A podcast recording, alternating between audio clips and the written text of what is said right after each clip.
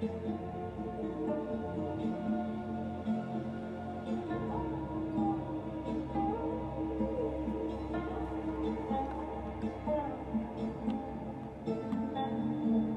pupilla del mondo. Core Cosmo.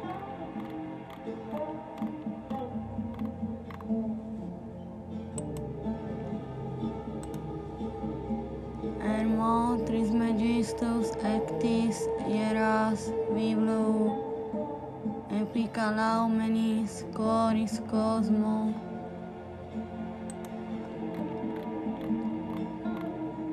Avendo detto queste parole, Iside versa subito a Horus una dolce bevanda di ambrosia che le anime hanno la consuetudine di ricevere dagli dei. Iside incomincia così il suo discorso sacro. Posto che le numerose sfere del cielo sovrastano tutta la natura del mondo inferiore, Horus, figlio mio, e che in nessun luogo manca loro alcunché di ciò che il mondo ora possiede. È necessario che tutto sia stato ordinato dal mondo superiore e che la natura del mondo inferiore sia stata completamente colmata. Il mondo inferiore non è certo in grado di dare ordini al mondo superiore. Infatti i misteri minori cedono necessariamente il passo ai misteri maggiori. L'ordine dei corpi celesti, assolutamente stabile e inaffarabile per l'intelligenza dei mortali, è più potente di quello del mondo inferiore. Perciò il mondo inferiore, colmo d'angoscia, sospirò e pianse sulla bellezza e l'eterna durata del mondo superiore. Contemplando soffriva alla vista della bellezza del cielo, immagine del Dio ancora ignoto e dello splendore solenne della notte, accompagnata da una luce viva, anche se inferiore a quella del sole, e alla vista della solennità degli astri, in movimento nel cielo ognuno, secondo il proprio turno che danno ordine e crescita alle cose del mondo inferiore, in ragione di movimenti e di orbite temporali fissate, in virtù di segrete emanazioni. Continua l'angoscia e inenerabile la ricerca di Dio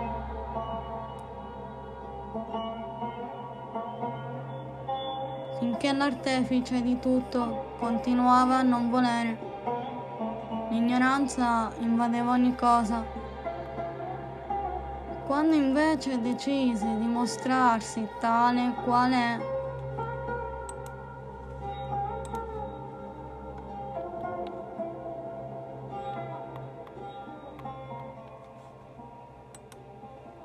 ispirò negli esseri divini desideri d'amore e donò alle loro intelligenze la luce che in abbondanza aveva petto.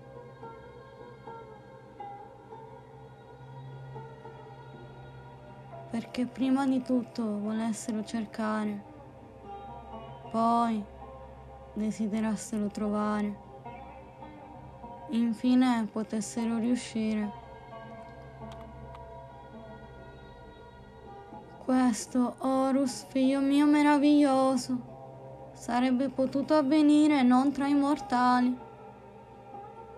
perché ancora non esistevano, ma in un'anima che avesse un legame di affinità con i misteri del cielo. Questa era l'anima di Ermete, il quale ha tutto conosciuto Egli vide il tutto e, avendo visto, comprese e, avendo compreso, fu in grado di svelare e mostrare. Scrisse quello che aveva conosciuto e, dopo averlo scritto, lo nascose. Preferì infatti tenere un rigoroso silenzio sulla maggior parte di questi misteri piuttosto che rivelarli perché ogni epoca venuta alla luce successivamente al cosmo li cercasse.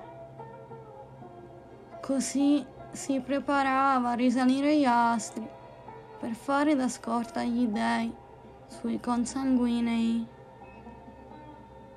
Lasciava suoi successori Tat, figlio suo e insieme erede di questi insegnamenti. Ma per breve tempo, e Asclepio, Immoutes, secondo il volere di Pat, Efeso e tutti gli altri che erano destinati a conoscere esattamente e fedelmente la dottrina celeste, secondo la volontà della provvidenza, regina di tutte le cose. Ermete dunque andava dicendo all'atmosfera circostante che non aveva trasmesso nella sua completezza la dottrina al figlio perché era ancora troppo giovane. Ma quando spuntò la luce del giorno, fissò l'Oriente con i suoi occhi che vedevano tutto, perché aveva visto qualcosa di invisibile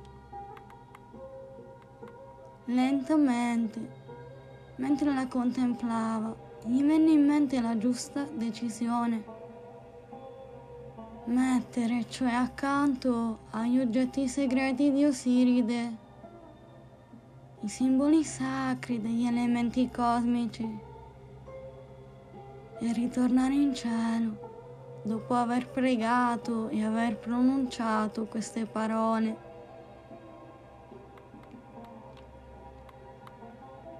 Non è opportuno, figlio mio, che io lasci incompleto questo racconto.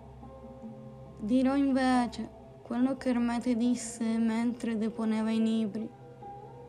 Disse così. Sacri libri, che siete stati prodotti dalle mie mani incorruttibili, sui quali ho potere perché vi unsi con l'unguento dell'immortalità. Rimanete immarciscibili e incorruttibili per l'eternità,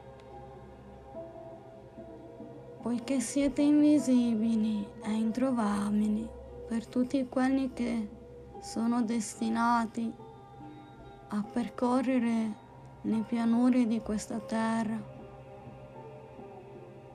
fino a quando il cielo, invecchiando, non genererà organismi degni di voi, che il demiurgo da sempre chiamo anime. Rivolte queste parole ai libri è una preghiera alle sue opere, Ermete si delimita uno spazio sacro nelle zone a lui riservate.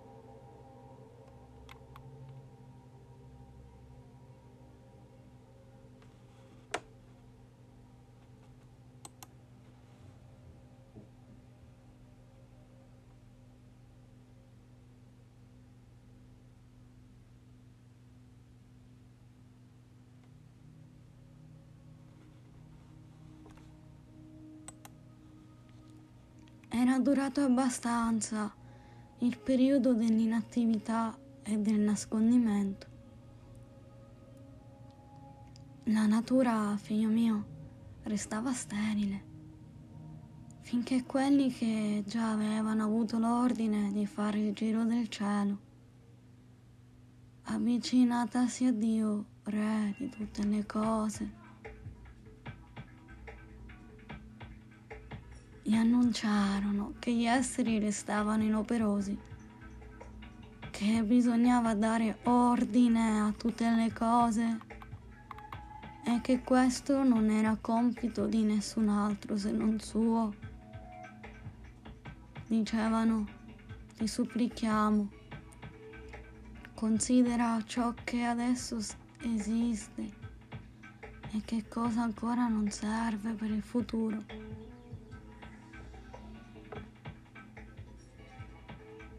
Quando dissero queste parole, Dio sorrise e affermò che la natura sia. E dalla voce scaturì un essere femminile di grande bellezza. E appena la videro gli dei si riempirono di meraviglia e Dio, Pre Padre, la onorò del nome di natura. Fisis e le ordinò di essere feconda. Guardando l'atmosfera intorno disse anche questo. Il cielo e l'aria e l'etere siano pieni di tutte le cose. Così disse Dio e così fu. La natura, Fisis, dopo aver parlato a se stessa, seppe che non doveva disobbedire all'ordine del padre. Dopo essersi congiunta con il lavoro, Ponos ebbe una figlia che chiamò invenzione Eureis Sis. A lei Dio concesse di esistere e dopo questa grazia separò gli esseri già nati e li riempì di misteri e alla invenzione Euresis, di questi misteri concesse di essere la guida. Egli stesso, giacché voleva che il mondo superiore non restasse più inattivo, ma avendo deciso che venisse riempito di spirito pneuma, perché le cose non restassero immobili, inattive, neppure in parte. A questo scopo pose mano senza indugio alla sua opera di artigiano usando elementi sacri per produrre la sua creazione. Dopo aver tratto da se stesso spirito pneuma sufficiente e averlo mescolato con sapienza al fuoco, lo amalgamò con alcune altre sostanze sconosciute. Fuse in un tutt'unico questi elementi, agitò bene il miscuglio finché sulla sua superficie brillò e sorrise una sostanza più sottile, più pura e più diafana di quelle da cui proveniva. Era trasparente e solo l'artefice la vedeva e giacché non si scioglieva quando veniva sottoposta all'azione del fuoco, perché da lui proveniva né si raffreddava dopo essere stata portata a termine poiché traeva origine dallo spirito pneuma, ma aveva una forma propria e particolare, che traeva la propria costituzione tipica e peculiare dalla miscela di cui era formata. Dio la chiamò animazione, psicosis, dal nome più propizio e dall'energia conseguente a quel nome. Da questa crosta rapprese Dio fece nascere le anime. Moltissime, ma nel numero necessario, regolando la loro fioritura da quel miscuglio, secondo la propria volontà, con ordine e simmetria, con l'esperienza e la ragione necessaria, perché non differissero le une dalle altre più del necessario giacché la sostanza fatta evaporare da Dio agitandola non era omogenea, ma il primo strato era migliore e più denso del secondo e più puro in tutto, mentre il secondo strato era inferiore al primo e di gran lunga migliore del terzo. Il numero complessivo delle anime raggiunse i 60 ranghi. Dio, stabilita una legge, ordinò che fossero tutte eterne, in quanto derivate tutte da un'unica sostanza che egli, da solo, aveva saputo portare a compimento. Assegnò loro zone e luoghi dell'alto della natura superiore perché facessero ruotare il cilindro con ordine e direzione adeguata e perché rallegrassero il loro Padre. Così dunque Dio, in piedi, sul bellissimo basamento dell'etere, fece venire le nature degli esseri che ormai esistevano e disse, anime, figlie belle del mio pneuma e della mia sollecitudine, voi che ho fatto nascere con le mie mani e che consacro ormai a questo mio mondo ordinato. Seguite queste mie parole come leggi e non raggiungete nessun altro luogo eccetto quello determinato per voi dalle mie decisioni. Dunque, se rimarrete fisse, il cielo vi riattende ugualmente è la costellazione che vi è stata assegnata. E i troni pieni di virtù. Ma se farete qualcosa contro la mia volontà, vi giuro per il mio sacro pneuma.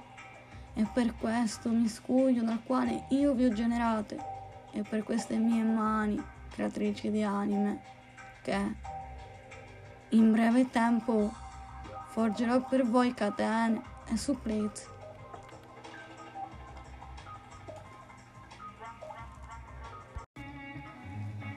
Dette queste cose, Dio, mio Signore, avendo mescolato gli altri elementi della stessa origine, acqua e terra,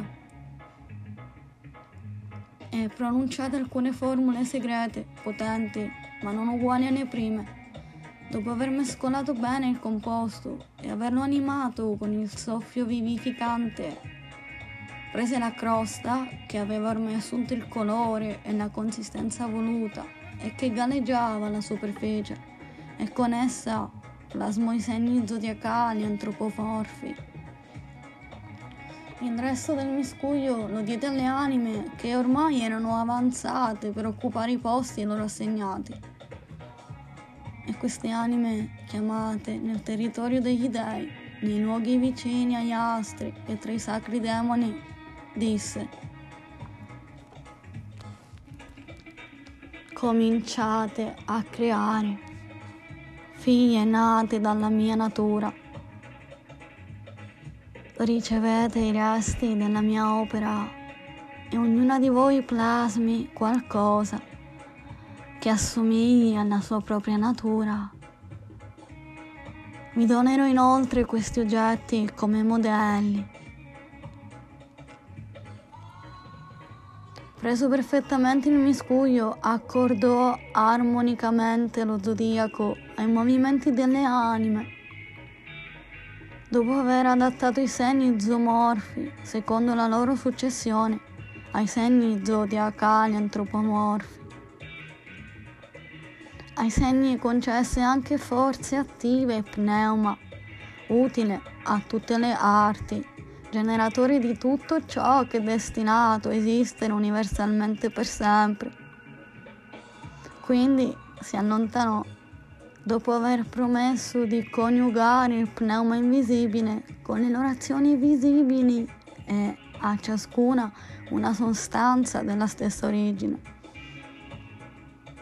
così da generare di nuovo altri esseri uguali a se stesso mentre le anime non avrebbero avuto più bisogno di fare qualcos'altro se non ciò che fecero in precedenza.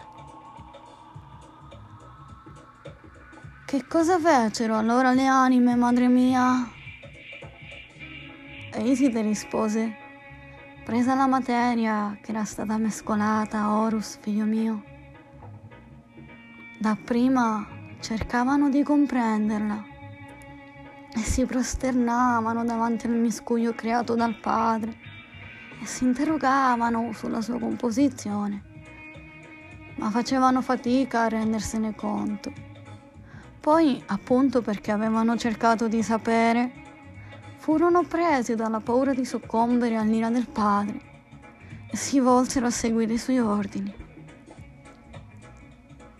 Quindi dallo stato superiore della materia, che aveva la crosta leggera, formarono la specie degli uccelli.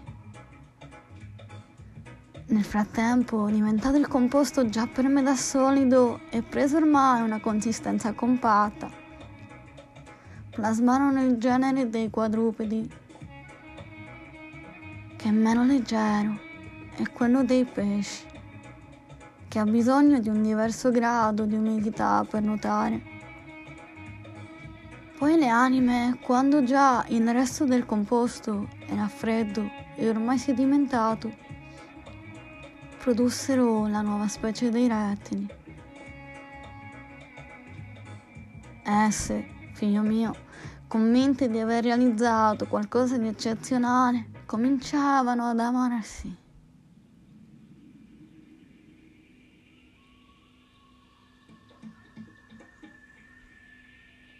Armarsi ormai di una vana e curiosa audacia e non seguivano gli ordini. Andavano anche al di là degli spazi loro assegnati e delle loro zone e non volevano più rimanere in un solo luogo, anzi erano sempre in movimento e lo stare fermi in un luogo solo equivaleva per loro alla morte. Ma queste narrazioni, figlio mio, disse Ermete, quasi parlando al mio posto, non sfuggivano al Signore di tutto. E Dio, anzi, egli cercava una pena e una catena penosa da sopportare per loro. Ed ecco, al Signore padrone di tutto parve bene fabbricare l'organismo dell'uomo perché la stirpe delle anime venisse punita per sempre, imprigionata dentro adesso.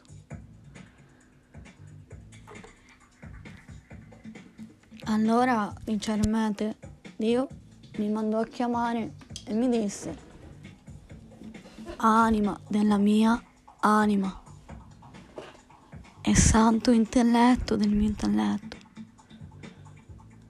fino a quando la natura del mondo inferiore mi procura uno spettacolo abominevole, fino a quando le cose già create resteranno inoperose e senza riconoscimento. Presto, conduce a me tutti gli dei del cielo, subito. Figlio mio, come Ermete racconta, Dio parlò e gli dei vennero al suo comando. Disse,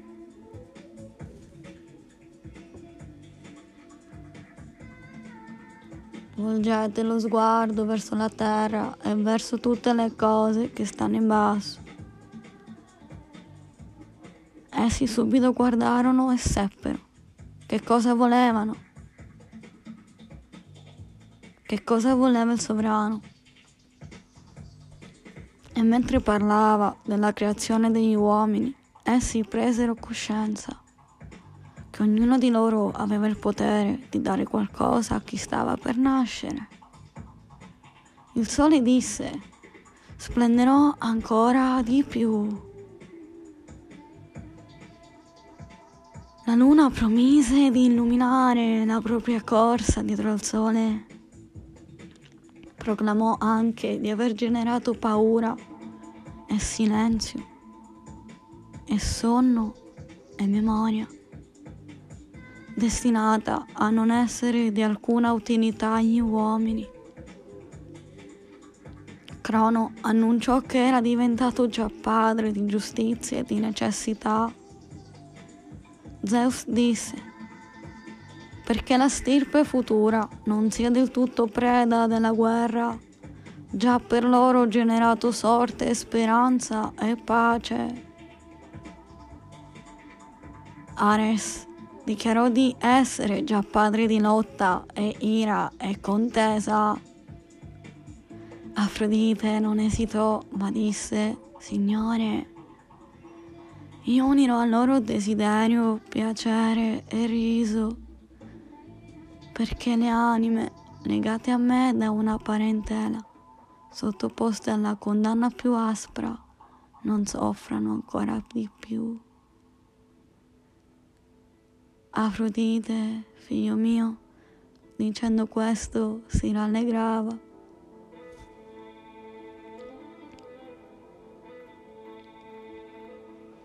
Io invece, disse Ermete, farò la natura degli uomini, dicevo, e disporrò per loro sapienza e temperanza e persuasione e verità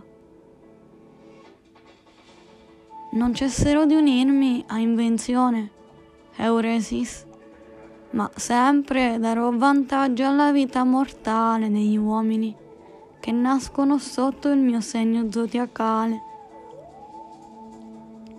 Giacché i segni zodiacali che il Padre e Demiurgo mi ha assegnati sono sensati e intelligenti e ancor più darò loro vantaggi quando il movimento degli astri che li sovrasta sarà sincrono all'energia di ciascuno.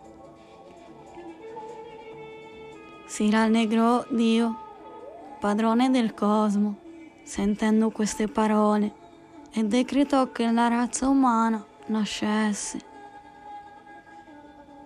Io allora, dice Ermete, Andavo cercando di quale sostanza dovessi servirmi e mi rivolsi al sovrano. Egli ordinò alle anime di darmi il resto del miscuglio. Lo presi e lo trovai tutto secco.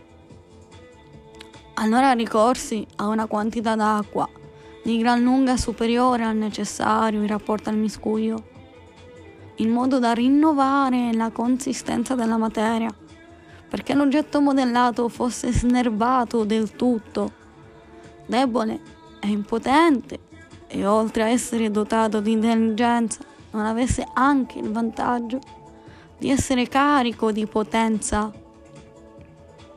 Lo plasmai, riuscì bene.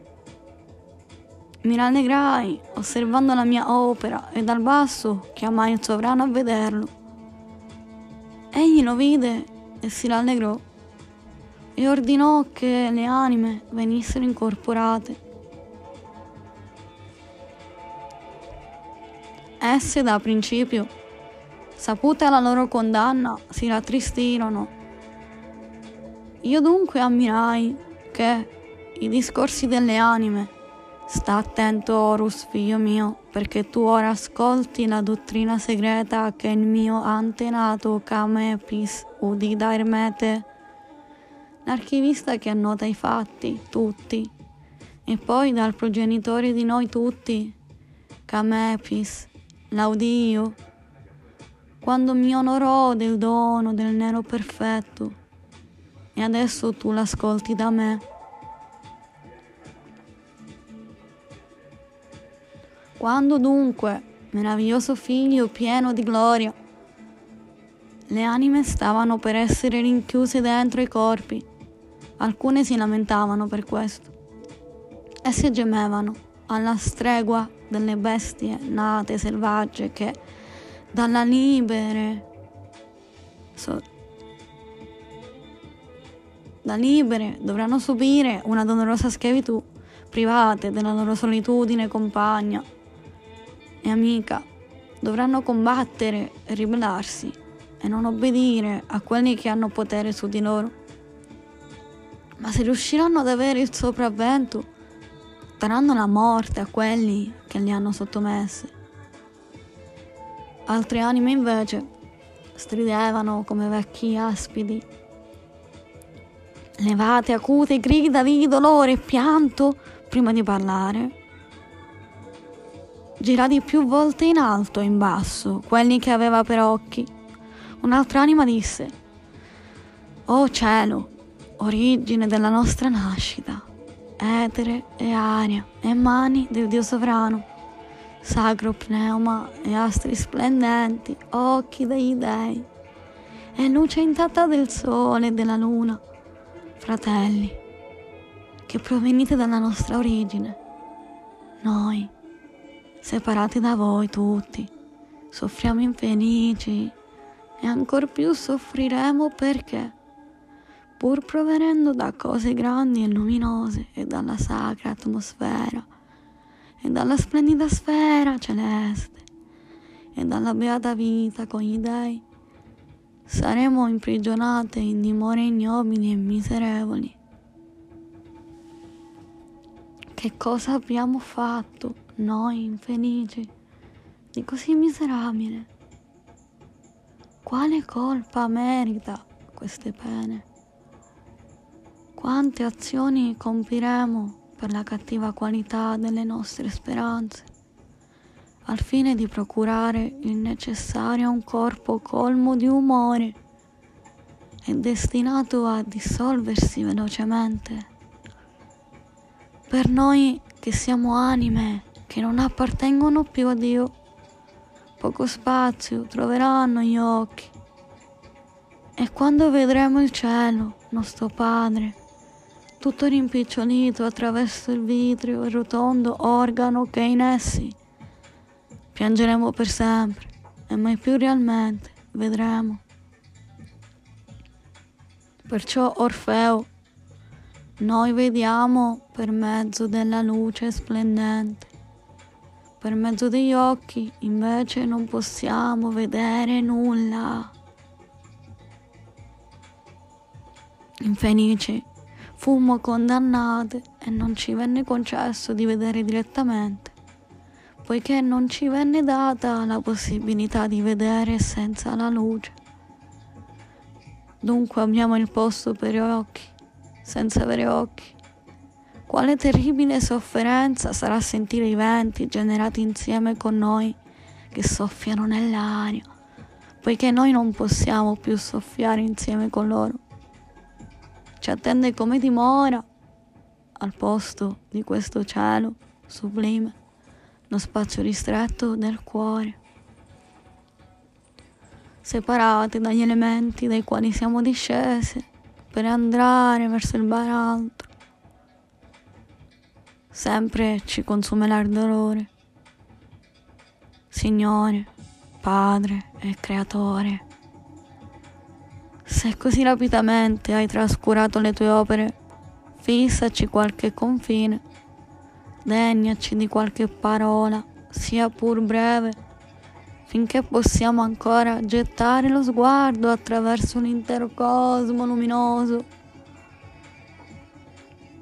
Le anime, figlio mio Horus, ottennero ciò che desideravano con questa supplica. Arrivò dunque il sovrano è sedutosi sul trono della verità. Si rivolse così alle anime. Anime, vi domineranno amore eros e necessità anche che dopo di me sono i padroni e gli ordinatori di tutte le cose. Anime che servite il mio potere che non invecchia sappiate che finché sarete innocenti e abiterete le regioni del cielo, se invece una di voi meriterà il biasimo, dopo aver subito la mia condanna, abiterete le viscere mortali, luogo che vi è stato assegnato. Se le vostre imputazioni saranno di scarso rilievo, abbandonato il legame mortale della carne, potrete abbracciare di nuovo senza più lacrime il vostro cielo. Se invece sarete responsabili di colpi più gravi, fuoriuscirete dai corpi, contrariamente allo scopo a voi assegnato, non abiterete mai più il cielo nei corpi degli uomini, ma continuerete a errare negli animali irrazionali per il resto del tempo. Detto ciò, Horus, figlio mio, le gratificò tutte del suo soffio pneuma e di nuovo disse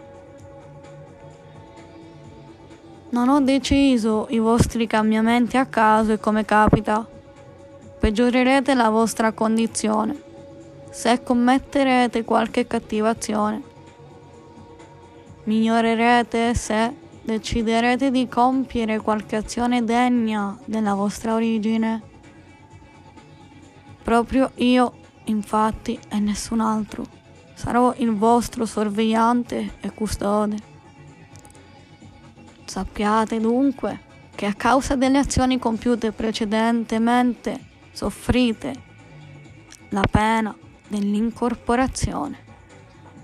Pertanto la diversità prodotta dalla palingenesi coinciderà per voi, come ho detto, con la diversità dei corpi.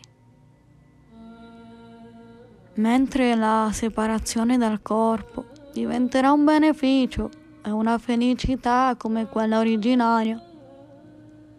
Se crederete opportuno compiere azioni indegne di me, al punto da pensare il contrario e sopportare la pena come un beneficio e ritenere invece un disonore e una violenza il passaggio a una condizione divina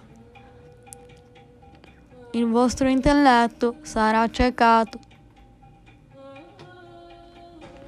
Tra di voi le anime più giuste, in grado di accogliere la trasformazione che porta al divino, incorporandosi negli uomini, saranno re giusti, filosofi autentici, fondatori e legislatori, indovini veritieri bravi erboristi, ottimi profeti degli dei, esperti musicali, sapienti astronomi, auguri acuti, sacrificatori precisi e avranno tutte le belle e nobili funzioni di cui saranno degni. Entrando nei volatili saranno aquile perché non grideranno e non si ciberanno dei loro simili. Anzi, vicino a loro nessun altro animale potrà far violenza a uno più debole di lui, perché la più giusta natura delle aquile lo perseguiterà.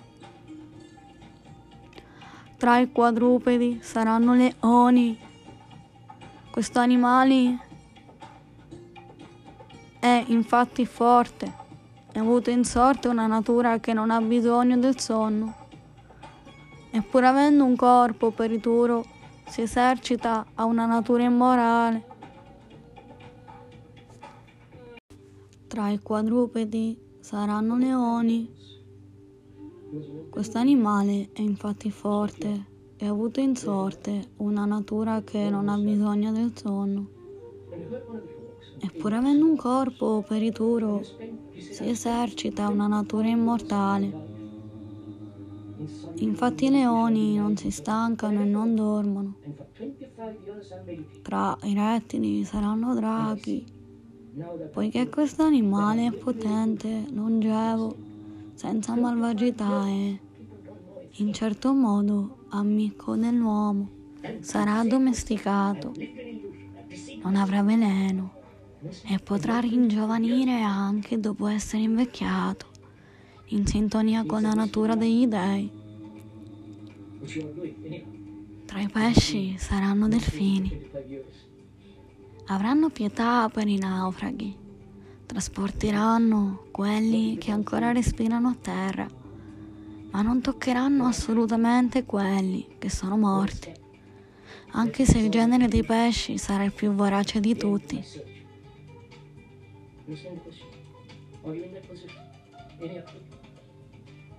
Dio, dopo aver detto tali cose, diventa nous incorruttibile.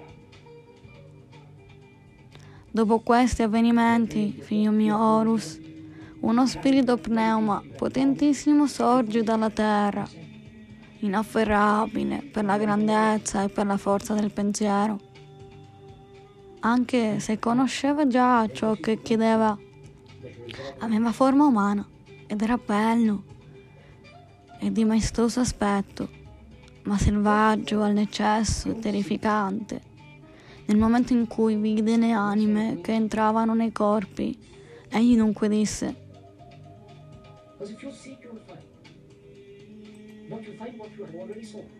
Ma perché?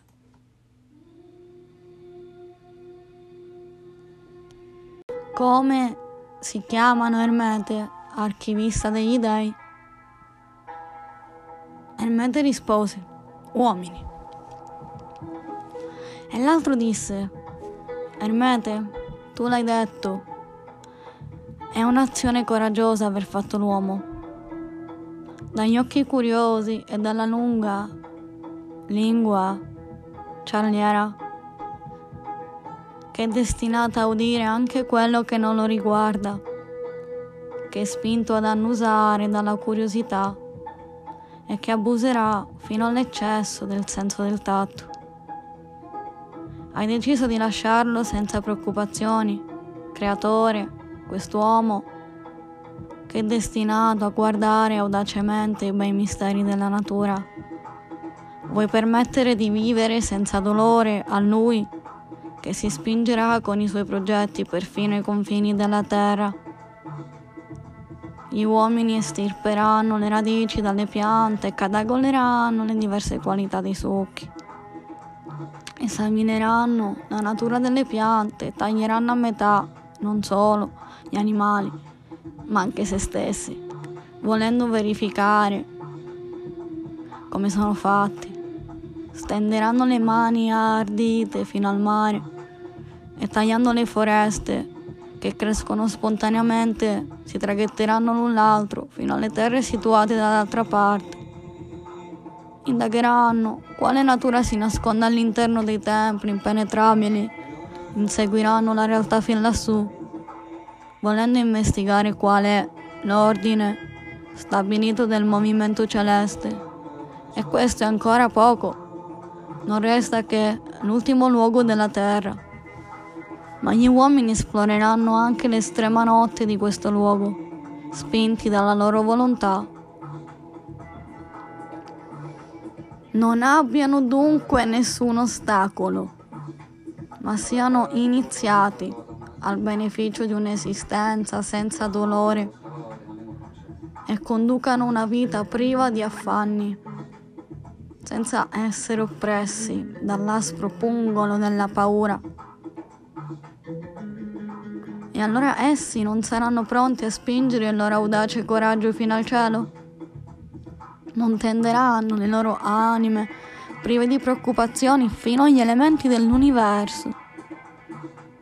Insegna loro pertanto a innamorarsi di qualche oggetto perché abbiano l'aspro timore dell'insuccesso, perché siano domandati e domati dal morso del dolore, se le loro speranze restano deluse. La curiosità delle loro anime sia vanificata dai desideri, dalle paure e dalle speranze ingannatrici. Una sequela inarrestabile di amori, speranze attraenti, desideri talvolta realizzati, talvolta delusi, si spartiscano le loro anime, perché anche la dolce esca del successo li trascina alla prova di sciagure più dolorose. La febbre li opprima, perché nell'avvenimento si moderi il loro desiderio.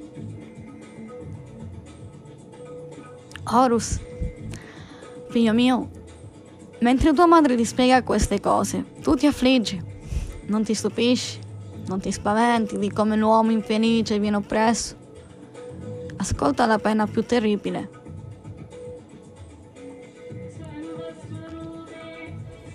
Ermete ascoltava con piacere le parole di Momo, perché gli parlava con familiarità e, apprestandosi a fare tutto ciò che Momo aveva detto, soggiungeva Momo, ma la natura del pneuma divino che abbraccia l'universo non si renderà visibile chiaramente. Il padrone di tutte le cose disse infatti che sono io il tesoriere e l'amministratore. Dunque Adrastea, dea dalla vista acuta, sarà incaricata di sorvegliare tutto quanto e io fabbricherò uno strumento segreto connesso alla dottrina infallibile e inviolabile, per mezzo del quale saranno necessariamente rese schiave tutte le cose della terra, dalla loro nascita fino alla loro distruzione ultima. Uno strumento dotato della stabilità di ciò che è compiuto. Anche tutte le altre cose della terra obbediranno a questo strumento io, riferisce Ermete, dissi ciò a Momo. E lo strumento già si muoveva. Durante questi fatti, quando le anime entrarono nei corpi e io ricevetti la mia lode per quello che era avvenuto, il sovrano convocò nuovamente un'assemblea di tutti gli dei gli dei vennero ed egli nuovamente così si rivolse loro dicendo Dei, che avete ricevuto la supremazia, anzi l'immortalità. Voi che avete ottenuto di governare la grande eternità per sempre, per i quali tutte queste stesse cose mai si stancheranno di offrirsi, in cambio reciprocamente, fino a quando deteneremo questa egemonia senza che sia riconosciuta fino a quando ciò resterà nascosto al sole e alla luna. Ognuno di noi generi da se stesso. Cancelliamo con il nostro potere questa prolungata inattività.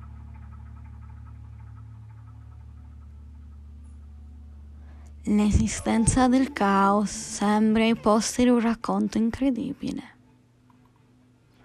impegnatevi in grandi imprese. Io stesso per primo comincerò,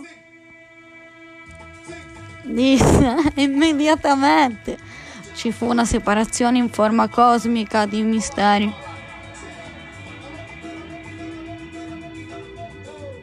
In, in una disse e immediatamente ci fu una separazione in forma cosmica di quello che era ancora un oscuro ammasso. In alto apparve il cielo con il corredo di tutti i suoi misteri. Mentre era ancora scossa, la terra si solidificò alla luce del sole e apparve ornata di tutte le sue bellezze. Belle infatti per Dio sono anche le cose ritenute dai mortali spregevoli perché anch'esse furono fatte per essere sottomesse alle leggi di Dio.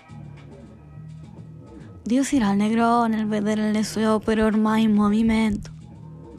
Dopo aver riempito le sue mani grandi come lo spazio circostante di ciò che esiste per natura, e dopo averle rinchiuse con forza, disse, prendi sacra terra prendi venerabile, che dovrai diventare la genitrice di tutto. Ed ora innanzi non pensare di essere inferiore in nulla. Disse così Dio, stese le mani che erano come Dio deve avere, e verso tutto negli esseri per dar loro consistenza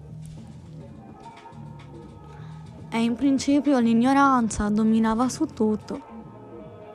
Le anime, da poco imprigionate, incapaci di sopportare il disonore, rivaleggiavano con gli dei del cielo, ancorate saldamente alla loro nobile origine, protestavano, poiché avevano avuto in sorte lo stesso creatore e si ribellavano, usando come strumenti gli uomini che rimanevano li ingettavano gli uni contro gli altri e li facevano contrapporre e combattere tra loro.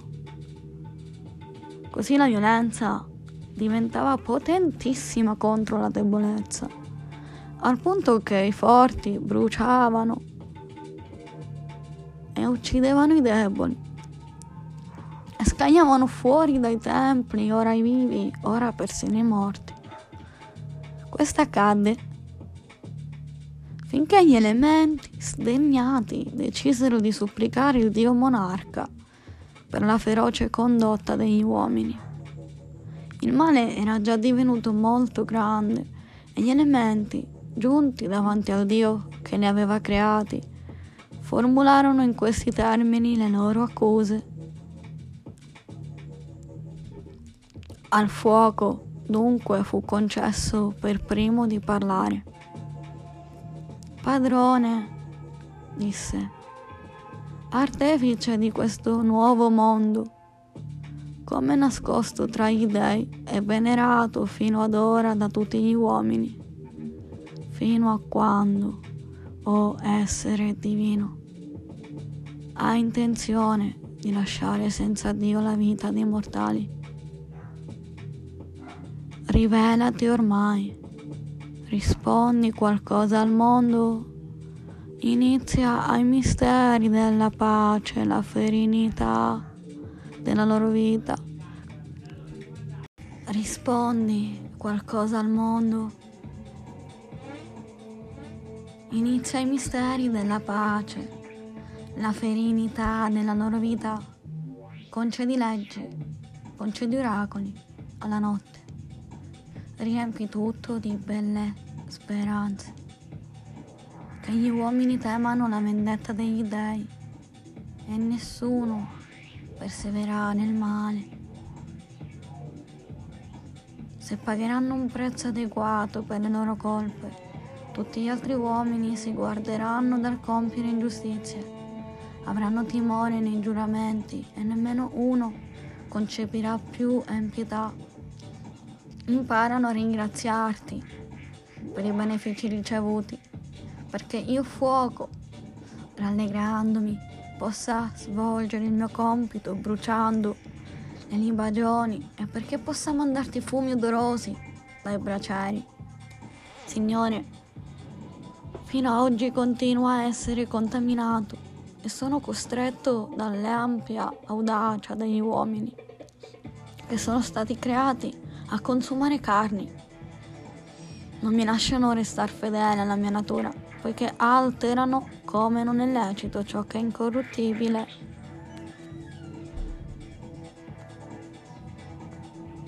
L'aria a sua volta disse, anch'io sono resa torbida, Signore, e sono malsana per le esalazioni dei cadaveri e non più solubre io scorgo dall'alto ciò che non mi è lecito vedere. L'acqua poi, mio nobile figlio, ebbe il permesso di parlare e disse così. Padre è creatore meraviglioso di tutte le cose, essere divino, autogenerato e creatore della natura, che attraverso di te genera gli esseri, ordina ormai essere divino, che siano puri per sempre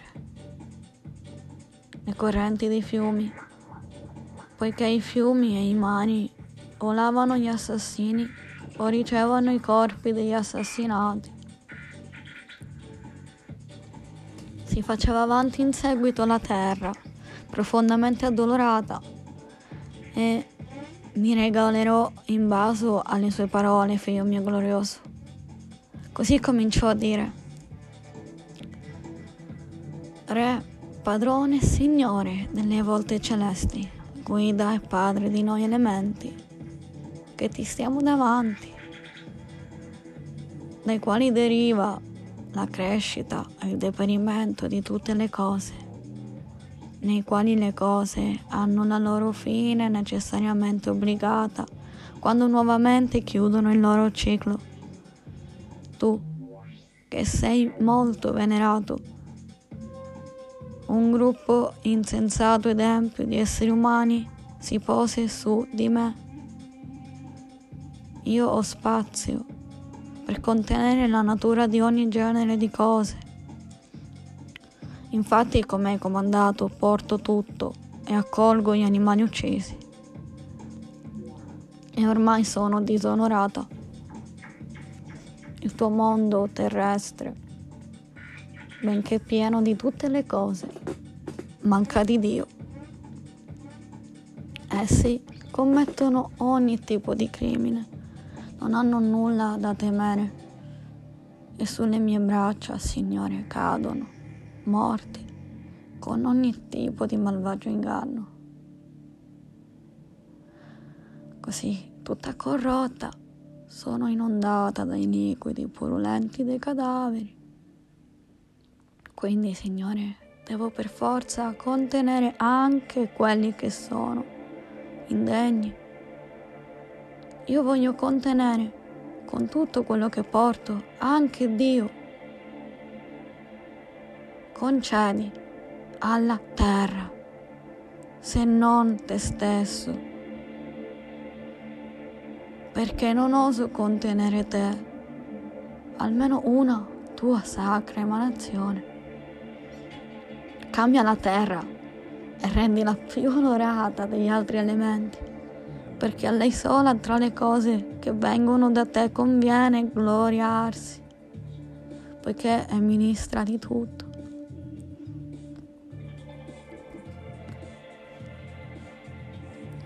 Tali cose dissero gli elementi e Dio con la sua voce santa che colmava l'universo disse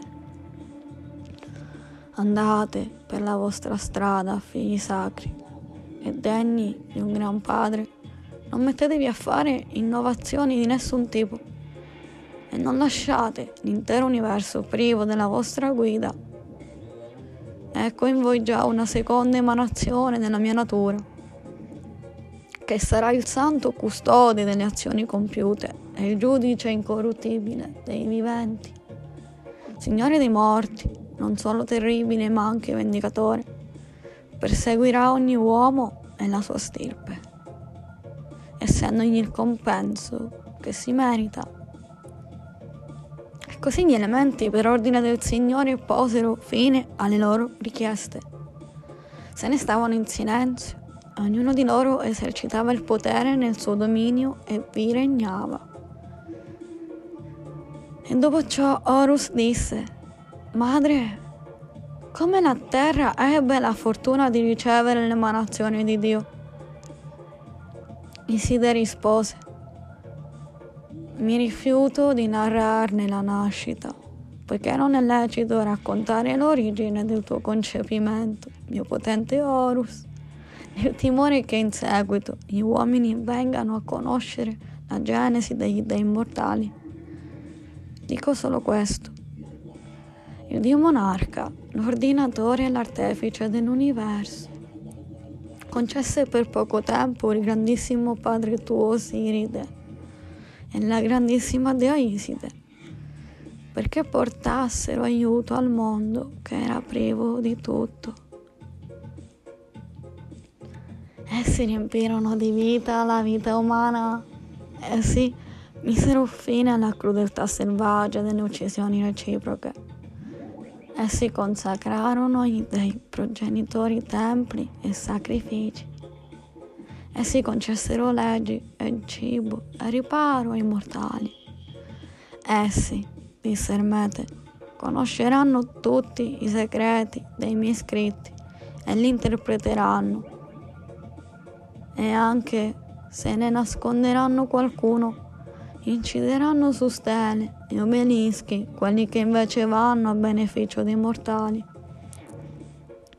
Essi, per primi, fatti conoscere i tribunali, riempirono tutto il mondo di buone leggi e di giustizia. Essi, divenuti promoritori del segno di garanzia e del patto solenne e della lealtà, portarono alla vita anche il grandissimo Dio giuramento. Essi insegnarono a seppellire come si deve quelli che smettono di vivere. Essi, investigato l'atroce momento della morte, hanno capito che il soffio, soggetto a ritornare dall'esterno verso l'interno del corpo umano, se giunge troppo tardi produce uno svenimento senza possibilità di recuperare le forze. Eh sì, appresso da Ermete che l'atmosfera è piena di demoni, lo incisero su steli tenute nascoste. Essi soltanto, appresi da Ermete le leggi segrete del Dio, divennero per gli uomini gli iniziatori e i legislatori di ogni tipo di arte, di scienza e di professione. Essi appreso da Ermete che le cose che stanno in basso sono collegate per ordine del demiurgo con quelle che stanno in alto. Costruirono sulla terra le cerimonie sacre connesse ai misteri del cielo.